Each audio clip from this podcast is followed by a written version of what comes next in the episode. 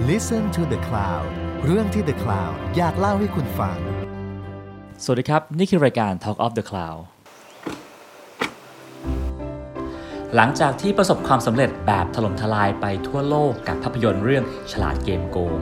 บาสนัทวุฒิพูลพิริยะ ก็กลับมากับผลงานใหม่ One for the Road ที่มีหว่องกาไวเป็นโปรดิวเซอร์ และเปิดตัวด้วยการคว้ารางวัลจากเทศกาลภาพยนตร์ซันแดนซ์ เบื้องหลังของหนังเรื่องนี้เต็มไปด้วยเรื่องราวที่น่าสนใจมากมาย ไม่ว่าจะเป็นเรื่องที่บาสขายงานหว่องกาไวไม่ผ่าน แล้วโดนพี่หว่องปิดห้องทำกระบวนการพิเศษเพื่อตามหาว่า อะไรคือตัวตนที่แท้จริงของบาสกันแน่ กูอยากไปเจอแฟนเก่า สุดท้ายตัวตนของบาสกับหว่องกาไวก็ถูกหลอมรวมไว้ด้วยกัน กลายเป็นคาแรคเตอร์ของตัวละครตัวหนึ่งในหนังเรื่องนี้ นอกจากนี้ก็ยังมีเรื่องของแทนที่เขาจะเซตบาร์ขึ้นมาเป็นฉากถ่ายทำบาสกับวองกาไวเลือกหุ้นกันเปิดบาร์จริง ๆ ขึ้นมาแทน วันนี้บาสจะพาพวกเรานั่งรถจาก GDH ไปคุยกันที่บาร์ OFTR ของเขาครับ บาสครับ บาสดู One for the Road รอบสุดท้ายเมื่อไหร่ครับ น่าจะประมาณ 3 เดือนที่แล้วครับ ซึ่งมันก็น่าจะเป็นช่วงที่ห่างจากตอนตัดพอสมควรนะครับความรู้สึกก็กลายเป็นเหมือนกับเป็นคนดูคนหนึ่ง พยายามจะบังคับตัวเองให้รู้สึกอย่างนั้นตลอดเวลานะพี่เวลาดูแต่สุดท้ายแล้วด้วยอะไรบางอย่างด้วยแบบหมวกของการเป็นผู้กำกับทำให้มันก็ต้องจับผิดอยู่ดีแหละครับในเชิงแบบรีเช็คครับแต่ว่าพอเวลามันผ่านไปเรียกว่าเกือบปีทีเดียวมาดูอีกครั้งหนึ่งครับเหมือนเราเห็นอะไรเรื่องนี้บ้างฮะเห็นเหมือนที่ผมเห็นมากับงานทุกชิ้นของตัวเองอะเห็นแผลเห็นการตัดสินใจที่ผิดพลาด เห็นโอกาสที่มันหลุดลอยไปในการจะทำให้มันดีกว่านี้ เป็นตลอดเวลาในการทำงานกับทุกชิ้นงานครับซ่อมได้ไหมฮะสำหรับพุ่มกับการทำหนังสักเรื่องมันแทบจะไม่มีวันเสร็จเลย ถ้าไม่มีแบบเรื่องของเวลาเข้ามาบังคับมันครันะบพี่กองมันจะถ้ามีโอกาสถ้าเรามีเงินพออะไรอย่างเงี้ยเราก็สามารถที่จะกลับไปซ่อมได้แหละแต่ถึงบางทีถึงจุดหนึ่งเราต้องตีมือตัวเองว่าเราควรจะหยุดได้แล้ว แล้วปล่อยให้เคารพมันในสิ่งที่มันเป็นณขณะนี้ ก่อนที่เราจะมาคุยเรื่อง One for the Road เนาะครับขอย้อนอดีตนิดนึงฮะ ครับเรื่องฉลาดเกมโกงครับ ซึ่งน่าจะเป็นหนังเปลี่ยนชีวิตบาสก็คือทุกคนทราบแหละว่ามันดังมากมันให้อะไรต่างๆนานากับบาสเยอะมาก สิ่งที่พี่อยากรู้คืออะไรคือสิ่งที่บาสได้มาเป็นก้อนใหญ่สุดจากฉลาดเกมโกงครับ โอกาสอันนี้ตอบแบบแทบไม่คิดเลยพี่ โอกาสเพราะว่ามันเปิดประตูหลาย ๆ บานในการในอาชีพการเป็นผู้กำกับหนังของผม โอกาสในการได้ ได้ลองกระโดดเข้าไปทำงานที่คิดไม่คิดมาก่อนว่าจะได้ทำอย่างเช่นการไปร่วมงานกับพี่หว่องกาไว้อะไรอย่างเงี้ยครับโอกาสในการได้เจอผู้คนมากมายอะไรอย่างเงี้ยครับพวกนั้นครับสมมุติบังเอิญว่าเรื่องแรกเนาะเขาดาวน์แป๊กแล้วไม่มีโอกาสอีกเลย ชีวิตนี้ไม่ได้ทำเรื่องที่สองวันเนี้ยบาสจะทำอะไรอยู่ จริง ๆ มันเคยมันเคยมีจุดที่ผม make peace กับตัวเองอะนะว่าคงจะเป็นอย่างนั้นแหละชีวิตเราหลังจากที่พอเขาดาวน์มันไม่ได้ นอกจากเขาดาวน์แล้วผมก็ดาวน์ด้วยอะเอาจริงๆมันก็มันก็ผิดไปจากความคาดหวังผมเยอะแหละ ในตอนนั้นแล้วเราก็ทำใจกับตัวเองไว้แล้วว่าเออโอกาสในการทำหนัง หรือการเป็นผู้กำกับหนังใหญ่ เราอาจจะมาสุดทางแล้วจริงๆเนาะเราอาจจะต้องยอมรับมัน แต่ว่า เราอาจจะต้องแบบหาทางที่จะเล่าเรื่องผ่านแบบสื่ออื่นๆแทน ไม่ว่าจะเป็นมิวสิกวิดีโอโฆษณาทำงานประทังชีวิตไป ซึ่งก็อาจจะดีที่สุดแล้วในขณะนั้น ซึ่งโชคดีมีเรื่องที่สองที่พลิกชีวิตกลับมาได้ โชคก็ส่วนหนึ่งแต่ว่าต้องต้องขอบคุณทาง GDH ทางพี่เก้งพี่วันที่เขายังให้โอกาสนะเพราะว่าผมจะผมผมจะรู้สึกไม่แปลกใจเลย ถ้าสมมติว่าผมจะไม่ได้รับโอกาสครั้งที่สองแต่พอเขาแบบหยิบยื่นมาอีกครั้งหนึ่งอันเนี้ยเราเซอร์ไพรส์แล้วมันยิ่งกลายเป็นแรงผลักดันในใจที่เราอยากจะทำให้มันดีที่สุดในโอกาสครั้งที่สองครับ พี่ว่าทุกคนทั้งประเทศน่าจะทราบว่าฉลาดเกมโกงให้อะไรกับบาสเยอะมากครับ ๆ สิ่งที่พี่อยากรู้คือว่ามันเอาอะไรจากบาสไปบ้างครับ โอ้หลายอย่างเหมือนกันนะพี่กอง มันแลกมากับความสัมพันธ์หลาย ๆ อย่างในชีวิตผมที่มันที่มัน ที่มันผิดพลาดไป มันเป็นเรื่องปกติบางพี่การที่เราแบบอยู่ในจุดที่แม่งเหมือนจะสักเซสแล้วบางทีมันทำให้เรา ทำอะไรที่มันไปกระทบคนอื่น มันทำให้เราแบบ อาจจะทำตัวไม่ดีอะไรอย่างเงี้ย ซึ่งไอระยะเวลาเนี่ยสามสี่ปีที่ผ่านมาเนี่ยมันค่อยๆแบบเราค่อยๆรู้ตัว แต่ว่ากว่าที่เราจะรู้ตัว มันก็แลกมากับผู้คน ผู้คนในชีวิตที่เราที่เคยเราเคยมีความสำคัญกับเขา เขาเคยมีความสำคัญกับเรา แต่ว่าด้วย ทุกสิ่งอย่างที่กล่าวไป มันทำให้ความสัมพันธ์นั้นมันหายไปแล้วอะไรอย่างเงี้ยครับผมอะมาถึงเรื่อง One for the Road กันบ้าง วันหนึงก็มีเอเย่นติดต่อมาจากคุณหว่องกาไว้ว่า อยากชวนบาสไปทครับำหนังให้บรีฟที่เขาส่งมาให้มือถึงมือบาสเนี่ยบรีฟนั่นนะคืออะไรฮะอุ้ยจริงๆ ตอนแรกเป็นอีกเรื่องหนึ่งเลยพี่กองเป็นแบบส่งเรื่องมาให้เลย ตอนแรกส่งเรื่องมาให้เลย ส่งพล็อตมาเป็นพล็อตประมาณนี้ประมาณนี้เหมือนเขาบอกว่าเขาไปซื้อลิขสิทธิ์มาอะไรสักอย่างหนึ่งอะไรเงี้ยแล้วเราก็พยายามที่จะเอ่อ พัฒนาจากสตอรี่นั้น เหมือนตอนแรกเรายังจับจังหวะการทำงานกัน ยังไม่ค่อยถูกนะฮะระหว่างผมกับคุณวองคาไวเขาอะเพราะหลายๆคอมเมนต์หรือสิ่งที่เขาพูดอะเราไปเทคว่ามันคือคำสั่ง แต่จริงๆแล้วพอเรารู้จักเขาดีจริงๆอะเราจะรู้ว่าอ๋อเขาไม่ได้สั่ง เขาไม่ได้บอกให้เราทำเขาแค่ suggestion ว่าเขามีสิ่งนี้ แล้วคุณอยากทำไหมซึ่งไอ้ตอนแรกไอ้สิ่งที่เขา suggestion มาที่เป็นอีก story หนึ่งเนี่ยเราดันไป take ว่าอ๋อนี่คือคำสั่ง แล้วเราก็พยายามที่จะรับออเดอร์นะแล้วทำให้มันดีที่สุด เหมือนอย่างที่เราเคยทำมาเลยครับ รับโจทย์มาอะไรอย่างเงี้ยแต่ว่าอะสิ่งที่มันต่างไปคือคุณหว่องก็คือ ก็คือคุณหว่องนะหมายถึงว่าการทำงานที่มันแบบเข้มข้นจากข้างใน การพัฒนาทุกสิ่งอย่างจากแบบตัวตนของผู้สร้างงานจริง ๆ ซึ่งมันเป็นสิ่งที่ผมไม่เคยทำแล้วได้มาเรียนรู้กับโปรเจกต์นี้ มันเลยเกิดโปรเซสของการที่โดนคิวโปรเจกต์ หลังจากพัฒนาไอ้ครับพล็อตแรกที่บอกเนี่ยเก้าเดือน แล้วก็วันหนึ่งก็มองหน้ากันแล้วบอกว่าเออไม่น่าจะรอดว่ะเราอย่าเสียเวลาต่อไปอีกเลย แล้วก็ตั้งต้นกันใหม่หลังจากนั้นครับทีนี้ตอนที่บอกว่ามีมีเรื่องย่อมีบทมีพล็อตมาให้อะฮะมันมี Post-it แปะด้วยไหมว่า ขอกล่องขอเงินบุกตลาดเอเชีย ตลาดไทยตลาดอินเตอร์มันมีสิ่งนั้นไหมฮะไม่มี Post-it ไม่มี Post-it แต่ระหว่างทางมันมีการ subliminal จากการแบบทำงานและพูดคุยกันระหว่างผมกับเขาอะไรอย่างเงี้ยที่แบบ เออผมว่าสิ่งที่สิ่งที่เซอร์ไพรส์เรา ก่อนที่เราจะรู้จักตัวตนของเขาจริงๆเราจะรู้สึกว่าเขาน่าจะเป็นผู้กำกับที่แบบ very artist artist มาก ๆ อะไรอย่างเงี้ยแต่ว่าสุดท้ายจริงเขามีความเป็น business man ค่อนข้างเยอะเหมือนกันนะวิธีการ treat งานหรือโปรเจกต์ต่าง ๆอะไรเงี้ยเพียงแต่ความผมว่าความเก่งของเขาในการทำงานกับคนอื่น หรือการทำงานกับ director คนอื่นคือการที่เขามีมุม business แต่ว่าเขาไม่ force มุมนั้นซะจนคนทำงานมันสูญเสียตัวตนน่ะเขาจะหาทางแบบโอ้โลม ปฏิโลม พูด convince หวานล้อมซะจนถึงจุดหนึ่งแล้วรู้สึกว่าเรายังทำในสิ่งที่เราเชื่ออยู่ แต่ในเวลาเดียวกัน มันก็สามารถ support ตลาดโดยรวมได้ด้วย ซึ่งผมว่านี่เป็นความสามารถพิเศษของเขา บบาสเล่าว่าวันที่ถึงทางตันนะว่าไอ้แบบเนี้ยไม่ใช่แล้วเขาปิดห้องคุยกับบาสครับแล้วก็ขุดอะไรบางอย่างจากบาสขึ้นมาหลายเซสชันเลยครับ เป็นเวลาหลายเดือนเลยครับที่ทำสิ่งนั้นกัน พี่อยากรู้มากฮะเผื่อเป็นประโยชน์กับผู้ฟังผู้ชมด้วยเนอะกระบวนการที่คุณบ่องทำกับบาสที่ขุดขึ้นมาเขาทำอะไรกับบาสทุกกระบวนท่าเลยฮะผมดันเป็นคนที่กำแพงค่อนข้างเยอะหมายถึงว่ากำแพงส่วนตัวในฐานะคนทั่วไปเลยนะผมไม่ค่อยไม่ค่อยเปิดกล่องความรู้สึกที่แท้จริงของตัวเองสักเท่าไหร่อะมันเลย นำมาสู่การที่เราทำงานตามโจทย์ตลอดเวลาอะไรอย่างเงี้ยแล้วพอคุณหว่องเขาพยายามที่จะขุด มันเริ่มจากด้วยวิธีการง่าย ๆ เช่นแบบพูดคุยอืมสอบถาม เริ่มไม่ได้เว้ยอะมาเปิดไวน์กัน กินวิสกี้กันครับอะไรอย่างเงี้ยก็มีหลายเซสชันมันไปไกลถึงจุดที่วันหนึ่ง ผมเปิดประตูเข้าห้องประชุมไป แล้วก็เจอผู้หญิงคนหนึ่งนั่งอยู่ แล้วเขาก็แนะนำว่าเนี่ยเป็นเพื่อนเขาครับ ก็ทักทาย say hi กัน แล้วก็แบบเอ๊ะตอนแรกเราก็คาดเดาว่าเออหรือเป็นโปรดิวเซอร์หรือเป็นคนทำงานหรือเป็นอะไรหรือเปล่าอะไรเงี้ยคุยไปสักประมาณ 15 นาทีแล้วเขาเขาเขาค่อยบอกว่าเนี่ยเป็นจิตแพทย์ครับมันคือการเอาจิตแพทย์มาคุยกับผมอะแล้วมันเออเป็น session ของการแบบตั้งคำถามและตามหาคำตอบของตัวผมเองกับเขากับจิตแพทย์คนนี้ และโยนทุกสิ่งเข้าด้วยกันอะไรอย่างเงี้ยมันก็แปลกดีครับ ไม่เคยคิดว่าตัวเองจะต้องมาเจอเซสชันนี้ คือเหมันกับว่าโจทย์ที่ให้ไปอะมันยังไม่มีความเป็นบาสอยู่ในหนัง เขาเลยอยากจะหาความเป็นบาสจริง ๆ ให้เจอว่าอะไร ใช่ แล้วสิ่งที่เขาขุดเจอขึ้นมาอะไรคือความเป็นบาสที่เขาเจอ ผมว่ามันมาคลายล็อกในวันที่ หลังจากผ่านโปรเซสทั้งหมดมาแล้วเราก็นั่งนั่งคุยกัน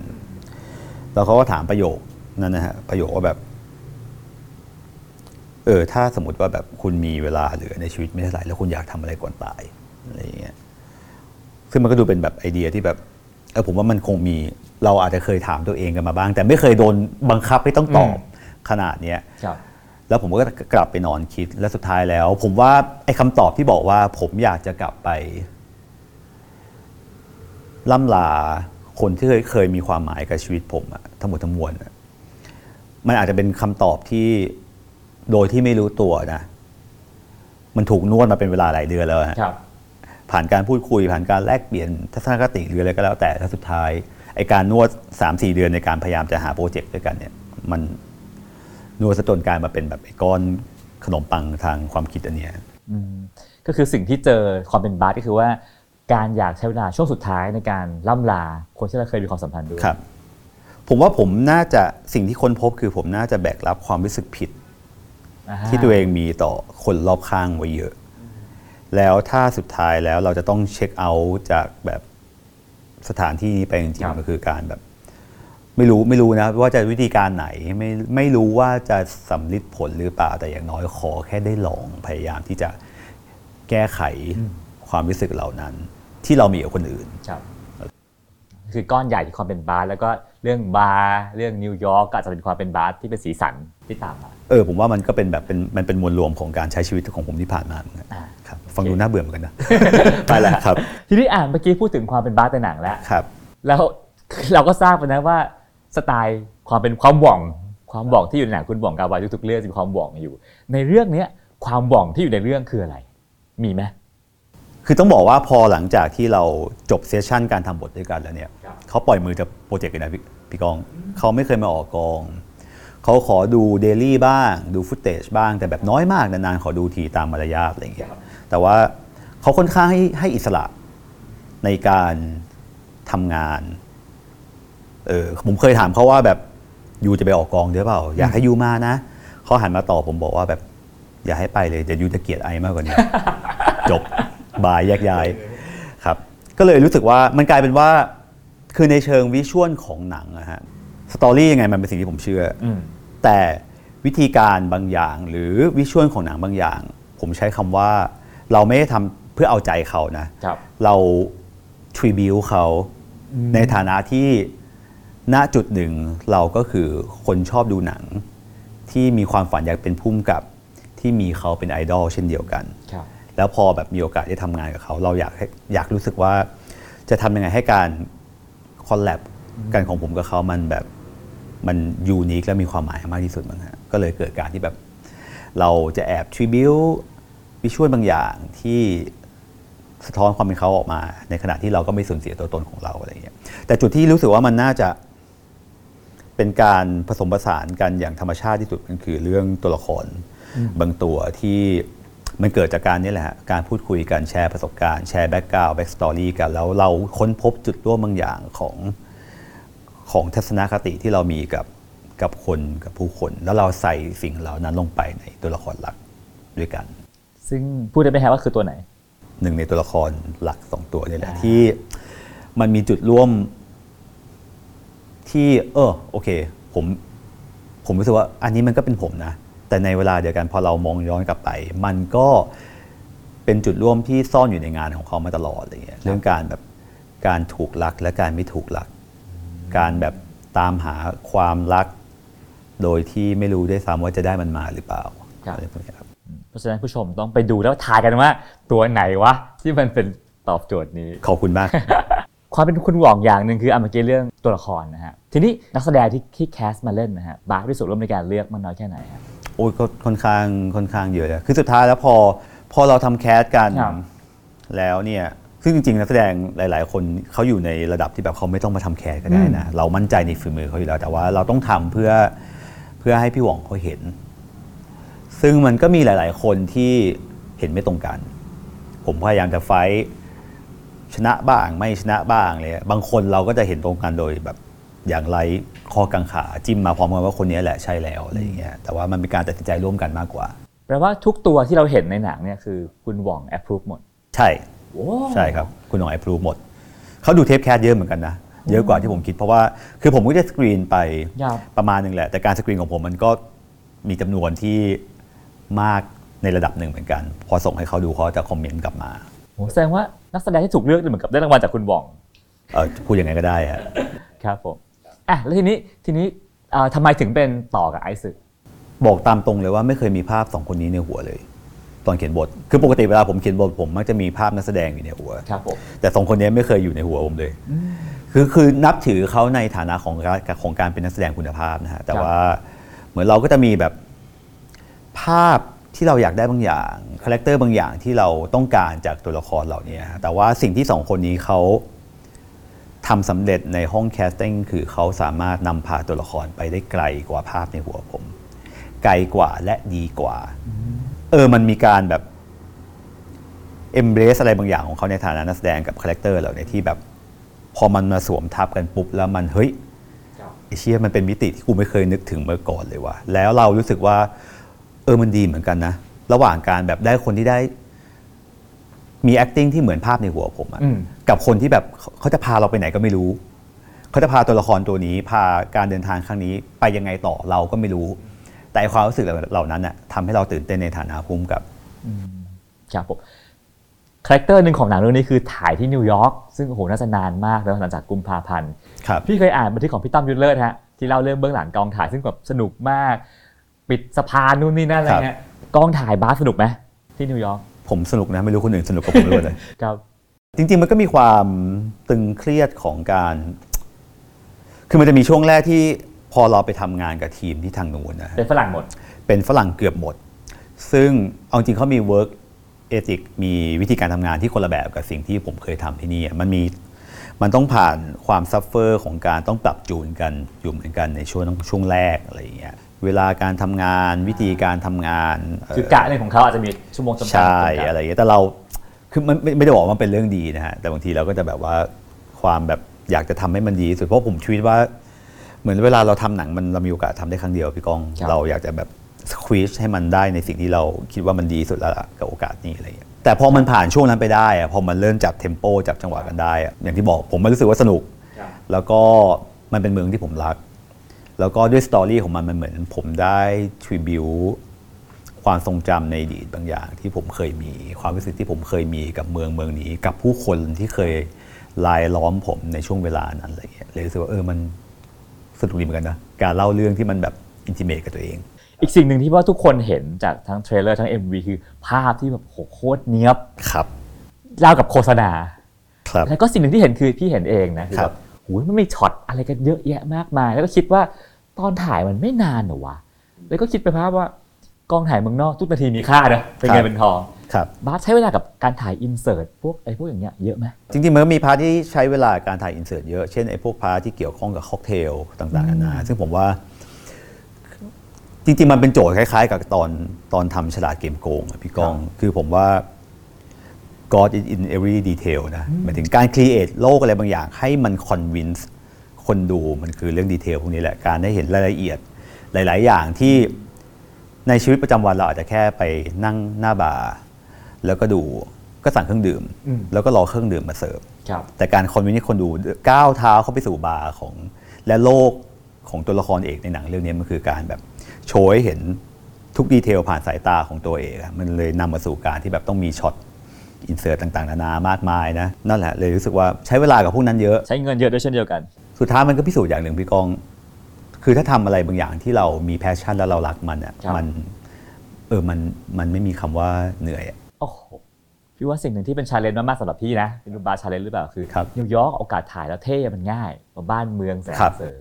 แต่หนังอาจจะไม่รู้ครึ่งเรื่องแล้วอยู่อยู่ที่เมืองไทยครับอยู่หลายๆจังหวัดครับ โอ้โหพอมกลับมาถ่ายเมืองไทย ซึ่งเต็มไปด้วยเสาไฟฟ้านู่นนี่นั่นครับทำไงให้มันถ่ายเท่ได้เท่านิวยอร์กอะครับผมว่าคำว่าเท่ไม่อยู่ในหัวด้วยซ้ำอะพี่ คือจริง ๆ อย่างเรื่องเนี้ยพาที่เป็นเมืองไทยทั้งหมดหรือแม้กระทั่งตอนเขียนบทหนังเองก็แล้วแต่ ความตั้งใจคือผมอยากให้มันเป็นจดหมายรักที่ผมมีกับเมืองไทยเหมือนกันนะมันจะมีช่วงที่ผมไปไปทำงานอยู่ที่นู่นนะฮะที่นิวยอร์กแล้วก็มันมีหลาย ๆ ครั้งที่เราคิดถึง บ้านเราเราคิดถึงประเทศ เราคิดถึงโมเมนต์หรืออะไรก็แล้วแต่ที่ณตอนนั้นที่เราอยู่มันก็ธรรมดา แต่พอเราห่างมันมาเราเอ้ยเราคิดถึงบรรยากาศเราคิดถึงกลิ่นอะไรพวกนี้เพราะนั้นคือพอมันเป็นซีนที่มันว่าด้วยเรื่องของเหตุการณ์ที่มันเกิดขึ้นในไทยอะผมพยายามที่จะถ่ายหรือทำยังไงก็ได้ที่ทำให้คนดูมันสัมผัสบรรยากาศเหล่านั้นได้จริงๆนะกลิ่นของต้นไม้ใบหญ้า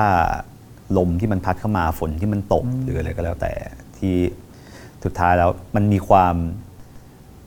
มองมันด้วยสายตาแบบนอตเจียเบาๆมั้งอืมแต่ก็สุดท้ายก็ออกออกมาสวยมากเหมือนกันครับผมพอพูดเรื่องเรื่องฉากแล้วอีกสิ่งหนึ่งที่คงไม่คุยกันไม่ได้ คือเรื่องบาร์ข้างล่างครับ อ่า มันสำคัญยังไงกับเรื่องนี้บ้างฮะจริง ๆสำคัญมากเหมือนกันนะเพราะว่าตอนที่อะพอเราตั้งต้น big idea และพล็อตของหนังได้แล้วอะพอเราเริ่มทำการบ้าน เรื่องตัวละครหรืออะไรใดก็แล้วแต่เนี่ย มันเป็นช่วงที่ผมทำบาร์ที่แรกอยู่อืมคือ Mutual Bar เออซึ่งพอเราตั้งโจทย์ว่านี่คือหนังที่มันน่าจะมีความส่วนตัวในระดับหนึ่งเนี่ยการ set up ให้ให้พระเอกเป็นเจ้าของบาร์เนี่ยมันมาโดยธรรมชาติเลยอะพี่กองเราเลยรู้สึกว่าอะแล้วพอเรา set up ให้พระเอกเป็นเจ้าของบาร์ปุ๊บมันมาสู่การที่ต้องไปถ่ายตามบาร์ต่าง ๆ ที่นิวยอร์ก ซึ่งเราก็ไปถ่ายมาแล้วแหละ ครับ จนเกือบจะเสร็จ แต่มันจะต้องมี part ที่จริง ๆ แล้วคือเราถ่ายล็อตแรกเสร็จต้นต้นปี 2020 แล้วผมบินกลับมา ครับ แล้วตามแผนคือต้องบินกลับไปอีกครั้งหนึ่ง ประมาณมีนาหรือเมษาเพื่อไปถ่ายไอ้บาร์บาร์เดิมนี่แหละ ในแบบเอ่อฤดูกาลที่เปลี่ยนไป แต่ปรากฏว่าเจอโควิด พอเจอโควิดปุ๊บเราบินกลับไปไม่ได้ มันเลยมาสู่ process ของการแก้ปัญหา ก็เลยต้องเซตบาร์ที่หน้าตาเกือบเหมือน location ที่เราไปถ่ายมาแล้วเหมือนที่นิวยอร์กเหมือนที่นิวยอร์กนี่แหละที่ไทย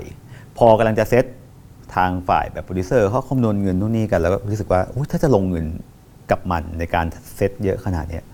ทำไมไม่เปิดจริงไปเลยวะพอแบบรู้สึกมี thinking นี้ขึ้นมาก็เลยลองเผื่อฟลุกฮะลองไปถามพี่หว่อง you จะเอาด้วยไหมสนใจเปิดบาร์จริงไหมครับแล้วเขาก็ say yes เลย say yes แปลว่าอนุญาตให้เปิด อนุญาตให้เปิดจริง โดยที่เนี่ยแหละฮะเราก็จะแบบเซตออ l โลเคชันถ่ายทำจนเสร็จ แล้วเมื่อหนังฉายเราก็จะเปิดรัน up for business ไปด้วยในเวลาเดียวกัน โดยที่มีเขาเป็นหนึ่งใน partner ครับ ซึ่งสิ่งที่ประทับใจมากคือ การทำหนังกับคุณหว่องเนี่ยอาจจะมีหลายคนมีโอกาสคิดว่าอย่างนั้นนะครับ แต่การเปิดร้านเหล้ากับคุณหว่องเนี่ย จะมีสักกี่คนวะที่ได้โอกาสเปิดร้านเหล้ากับเขาเลยซึ่งก็ไม่ไม่ได้ plan เลยนะพี่ก้องรู้สึกว่าสุดท้ายแล้วพอจังหวะมันมันมาเองอะฮะมันมีครับความแบบเหมือนจัดสรรมาประมาณหนึ่งเรารู้สึกว่าถ้าเราพลาดโอกาสนี้ไปเพราะจริงๆก่อนถามอะก็แอบแอบกลัวเหมือนกันนะที่เขาจะมองเราไม่ดีเพราะว่าแบบนี่มันเงินทำหนังใช่ไม่เอดูออะไรอย่างใช่เงี้ยใช่ออแต่เราจะรู้สึกว่าแบบ ไม่เป็นไรก็ ก็ดีกว่าแบบไม่ถามแล้วแบบเก็บมันคาใจไว้อะไรอย่างเงี้ยก็โชคดีที่เขาเล่นด้วยครับ แล้วบาร์ข้างล่างชื่ออะไรฮะ OFTR ครับอ่าคือ One for the Road One for the Road ใช่ครับ เพราะฉะนั้นถ้าเกิดว่าใครดูหนังแล้วก็สามารถแวะมาที่นี่ได้ ใช่ครับ ถ้าอยากได้ประสบการณ์แบบ 4 มิติ ครับผมครับทีมงานหรือเพื่อนผมชอบบอกว่าเวลามาที่บาร์ผมจะเหมือนเป็นอีกคนอะไรอย่างเงี้ยซึ่งไม่เคยรู้ตัวอืมแล้วพอมานั่งสังเกตตัวเองแล้ว อ๋อเพ ราะว่านี่แม่งก็คือหนึ่งในวิธีการแบบแก้ไขความรู้สึกผิดที่เรามีกับคนทำงาน ที่บางทีเราแบบบางทีเราออกกอง เราก็จะเข้มข้น เราก็จะนู่นนี่นั่นตามประสาผู้กำกับที่เอาแต่ใจอะไรอย่างเงี้ยการทำบาร์มันเลยคือการแบบมาพี่มา ผมจะ service แล้วทำให้พี่มีกูดไทม์ครับครับอะทีนี้พอมาเรื่อง One for the Road นะก็ คว้ารางวัลแรกไปแล้วจากเวทีแรกคือ Sundance นะฮะเป็นรางวัลอะไรฮะ Creative Vision ฮะเป็น Special Jury Prize ครับมันแปลว่าอะไรฮะ Creative Vision Creative Vision คือเท่าที่ตอนแรกผมก็ถามคำถามนี้เหมือครันบพี่ก้องเลยอะไรวะหมายถึงว่าถ่ายภาพสวยเหรออะไรอย่างเงี้ยแต่พอลองคุยกับกรรมกับกรรมการจริงๆอะฮะเขาถ่ายภาพสวยก็คือส่วนหนึ่งครับแต่ว่าสิ่งสำคัญคือมันคือ execution ในการบอกเล่าสตอรี่นี้ กับหนังเรื่องนี้เอ่อ ที่ผมและทีมงานเลือกที่จะใช้เนี่ยเพราะนั้นมันคือมันรวมหมดเลยฮะแบบถ่ายภาพ art direction เสื้อผ้า อันนั้นในเชิงวิชวลครับวิธีการโครงสร้างในการเล่าหนังด้วยครับการตัดต่อก็ด้วยอะไรเงี้ยสุดท้ายมันรวมมาเป็นแบบทุกสิ่งที่คุณเห็นในเฟรมเหล่านั้น นั่นคือรางวัลที่หนังได้มาครับผม จากเอ่อเวทีแรกเนาะก็ได้สิ่งนี้มา จากนั้นก็เอ่อมามาฉายที่เมืองไทยแล้วคงจะตระเวนทั่วโลกต่อไป หวังว่านะครับ ซึ่งบาสหวังมีแกแอบหวังไหมว่าอยากได้อะไรจากจากสิ่งนี้ที่ไม่เคยได้มาก่อนบ้างถ้าถ้าง่ายสุดที่คิดเร็วๆคืออยาก อยากให้นักแสดงได้รับการ recognize จากผลงานที่เขาทำเพราะผมรู้สึกว่าเรื่องนี้นักแสดงเป็นหัวใจสำคัญเหมือนกันฮะ คือคือถ้าถามผมผมรู้สึกว่าโดยสตอรี่หรือวิธีการเล่าตัวผมเองผมมีความคิดผมมีความคิดว่ามันไม่ได้หวือหวาอะไรขนาดนั้นนะ แต่ว่าสิ่งที่มันขับเคลื่อนแล้วมันเป็นจิตวิญญาณของหนังจริงมันคือการแสดงของนักแสดงทุกคนนะฮะซึ่งเออหลาย ๆ คนมันต้องผ่านการแบบ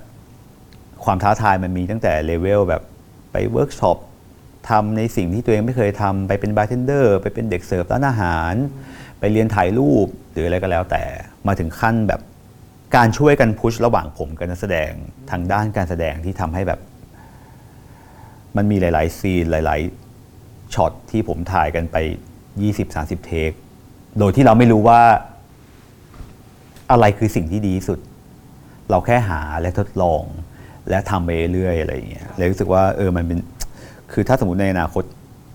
นักแสดงเหล่านี้แบบได้รับการ recognize จากการทำงานของเขาเรื่องนี้น่าจะเป็นสิ่งที่ผมคาดหวังมากที่สุด รวมถึงทีมงานส่วนอื่นๆด้วย ครับโหเท่าที่ฟังบาสเล่ามาเนี่ยรู้สึกว่ามันน่าไปดูเนอะตั้งแต่ว่าขอบคุณครับไอ้ตัวละครสองตัวเนี้ยตัวไหนที่มันคือส่วนผสมระหว่างบาสและพี่หว่องเอออันนี้ก็อ๋อครับคิดว่าอันนี้ก็น่าดู หรือบอกว่ารางวัล Creative Vision ครับคิดว่าคนที่เรียนอาร์ตเรียนถ่ายภาพ ก็น่าไปดูว่า มันทำยังไงก็ถึงได้รางวัลนี้มันมีตัวอย่างให้ได้ดูมากมายครับหรือกระทั่งบาสบอกว่านักแสดงโหเล่นดีมาก เป็นตัวนำพาหนังเรื่องนี้ ไม่ใช่ความเท่ในเรื่องภาพถ่ายด้วยซ้ครับำแต่คือนักแสดงก็น่าไปดูว่าเออเขาดียังไงวะครับเนาะขอบคุณมากครับซึ่งพี่ไปก้องดูมากๆทีนี้อะสุดท้ายก่อนจากกันไปในวันนี้ฮะอยากจะให้บาสลองลองลองเกรินกับคนผู้ชมสักนิดนึงฮะว่าถ้าเขาเข้าไปดูแล้วอะเขาจะได้อะไรจากหนังเรื่องนี้ออกจากโรงกลับมาบ้างครับ ผมว่ารางวัลที่ดีที่สุดของผมที่พอจะรับได้จากการแบบเป็นคนทำหนังเรื่องนี้เนาะมันคือการที่ถ้าถ้ามีคนดูที่ไปดูแล้วเขาเกิด ความรู้สึกแบบที่ตอนที่ผมโดนพี่หว่องถาม ตอนนั้นว่าแบบ what if ถ้านี่คือแก้วสุดท้ายในชีวิตแล้วบาร์กำลังจะปิด แล้วคุณจะต้องออกเดินทางกลับบ้านเนี่ย คุณอยากไปกับใคร คุณอยากใช้เวลากับใคร หรือคุณอยากจะใช้โมเมนต์สุดท้ายของชีวิตคุณอันเนี้ยแก้ไขอะไรในชีวิตกับใครบ้างเนี่ยดีที่สุดคือคนดูตั้งคำถามเหล่านั้นกับตัวเอง แล้วรีวิวชีวิตทั้งหมดที่ผ่านมา ในช่วงเวลาที่ ผมว่าสองสามปีนี้ชีวิตมันเปราะบางเหมือนกันนะอืมอืมชีวิตมันเปราะบางมัน ตอบแบบไทยอินหน่อยก็คือ nobody know เลยหมายถึงว่าไม่มีใครรู้ว่าจะเกิดอะไรขึ้น ครับในแบบ climate เนี่ย เพราะฉะนั้นมันคือ ปัจจุบันสำคัญที่สุด เพราะฉะนั้นทั้งหมดนี้ก็คือ One for the Road ในโรงภาพยนตร์ครับ นะครับ ขอบคุณบาสมากครับ ขอบคุณมากครับพี่ก้องครับสวัสดีครับ ขอณ ติดตามเรื่องราวดีๆ และรายการอื่นๆจาก The Cloud ได้ที่ readthecloud.co หรือแอปพลิเคชันสำหรับฟังพอดแคสต์ต่างๆ